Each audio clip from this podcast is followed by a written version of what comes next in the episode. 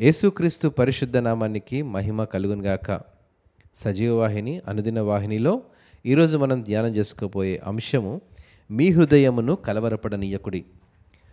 కష్ట సమయాలు ఎల్లప్పుడూ మన జీవితంలో ఒక పెద్ద నష్టం లేదా విపత్తు పరిణామాలుగా మనం ఎంచవలసినటువంటి అవసరం లేదు. ఇది చాలా చిన్నవి కూడా కావచ్చు.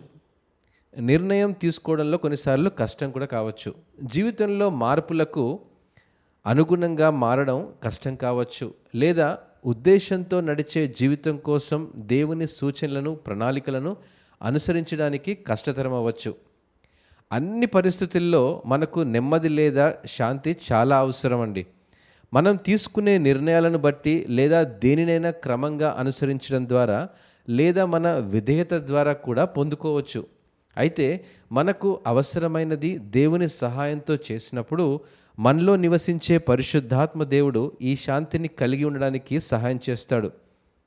యోహాను స్వార్తలో ఈ మాట యేసుక్రీస్తు ప్రభువారు అంటా ఉన్నారు. పద్నాలుగవ అధ్యాయము ఇరవై ఏడవ వచనంలో శాంతి మీకు అనుగ్రహించి వెళ్ళుచున్నాను నా శాంతినే మీకు అనుగ్రహించుచున్నాను. లోకమిచ్చినట్లుగా నేను మీకు అనుగ్రహించట్లేదు. మీ హృదయమును కలవడ కలవరపడనీయకుడి వెరవనీయకుడి అని అంటున్నాడు. దేవుడు మనకు ఒక హెచ్చరికతో కూడిన పరిష్కార మార్గాన్ని తెలియజేస్తూ అదే సమయంలో మనకు భరోసా కూడా ఇస్తున్నాడు.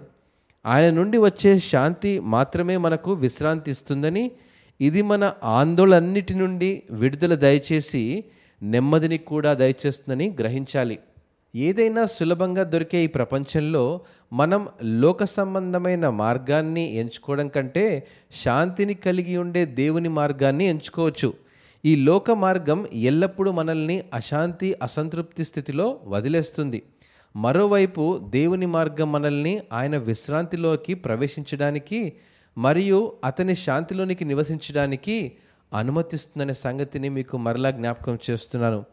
ఇటు మాటలను దేవుడు ఆస్వాదించినగాక ఆమెన్.